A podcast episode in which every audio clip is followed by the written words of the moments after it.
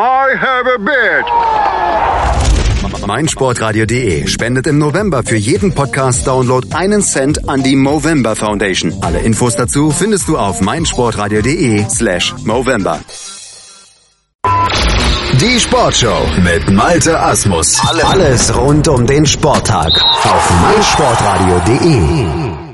Am Wochenende kommt es in der deutschen Ringerliga zum Knallerduell zwischen dem KSV Isbringen und Germania Weingarten. Zu Beginn des Jahres, da hatten sich beide Teams noch im Finale der deutschen Meisterschaft gegenübergestanden.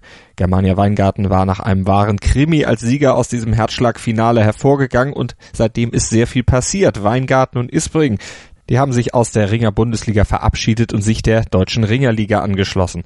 Dort hat Isbringen nach drei Kämpfen zwei Siege und eine Niederlage auf dem Konto. Weingarten die genau umgekehrte Bilanz. Gegen Schifferstadt verlor der amtierende Meister klar, schlug Eisleben knapp, ehe er gegen Nending wieder unterlegen war. Mit den eigenen Ambitionen der Gemanen ist das nicht unbedingt so gut vereinbar, meint der Vorsitzende der Gemanen Ralf Oberacker. Er spricht im Interview mit dem Pressesprecher der Deutschen Ringerliga, unserem Kollegen Sven Metzger, über den Saisonstart und blickt auf das anstehende Duell am Wochenende in Pforzheim voraus.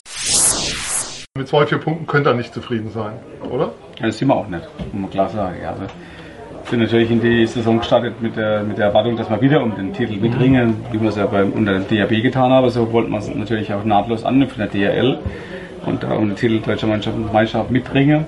Und jetzt haben wir 2 zu 4 Punkte und sind natürlich ein bisschen ein mhm. Stück weit davon entfernt, da um den Titel mitzuringen. Insofern sind wir am Samstag unter Zugzwang. Heute ist Donnerstag. Wir haben noch zwei Tage. Ich denke, die Mannschaft weiß, um was es geht. Ähm, wir müssen in Ispringen letztendlich jetzt auch mal liefern. Wir haben einen schlechten Auftakt hier in Weingarten gegen Schifferstadt, haben deutlich verloren. Hatte ich so nicht auf der, auf der Karte. Hatte, glaube ich, niemand auf der Karte. Ja, wahrscheinlich niemand. Außer Markus Scherer niemand, glaube ich. Dann mal. möchte ich Markus gratulieren an dieser Stelle. Aber wir haben so nicht gerechnet. Wir haben natürlich in Eisleber ein bisschen Glück gehabt, haben mit dem Schultersieg Safari und dann noch die, die zwei geholt. Und heute haben wir so ein bisschen Pech gehabt, haben zu hoch verloren oder haben am Samstag zu hoch verloren äh, gegen, gegen Nendinge und, und die Partie und Partie, die wir verloren haben. Insofern müssen wir jetzt am Samstag liefern. Wir brauchen zwei Punkte. Und äh, ich bin guter Dinge, dass die Mannschaft das verstanden hat und dass sie weiß, dass sie am Samstag gewinnen muss. Okay. Ja, so eine Niederlage, wie arbeitet man denn die auf? Wird da nochmal mit den Sportlern geredet, mit dem Trainer? Wie, wie kann ich mir das vorstellen? Wie war das jetzt seit Samstag?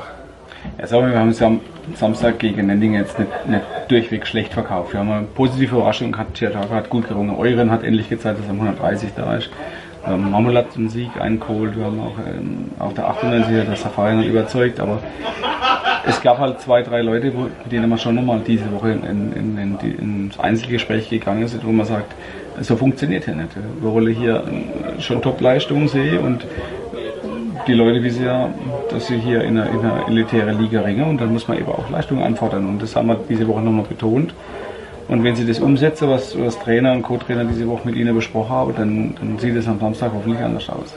Jetzt ist Ispringen eine sehr, sehr starke Mannschaft. Also wir haben nur starke Teams in der DRL natürlich, aber wenn ich so auf den Zettel schaue, Amoyan, den man auch hier in Weingarten kennt, Besleaga, Sugai, Arusa, also das sind ja Weltklasse-Ringer durch die Bank, die da in Ispringen aufgeboten werden.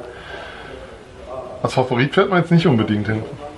Nein, aber das ist ja auch Sinn und Zweck. Es gibt hier gibt ja hier keine Mannschaft, die von vornherein abschenkt. Der Eisleber hat uns auch gezeigt, dass sie eine starke Mannschaft haben.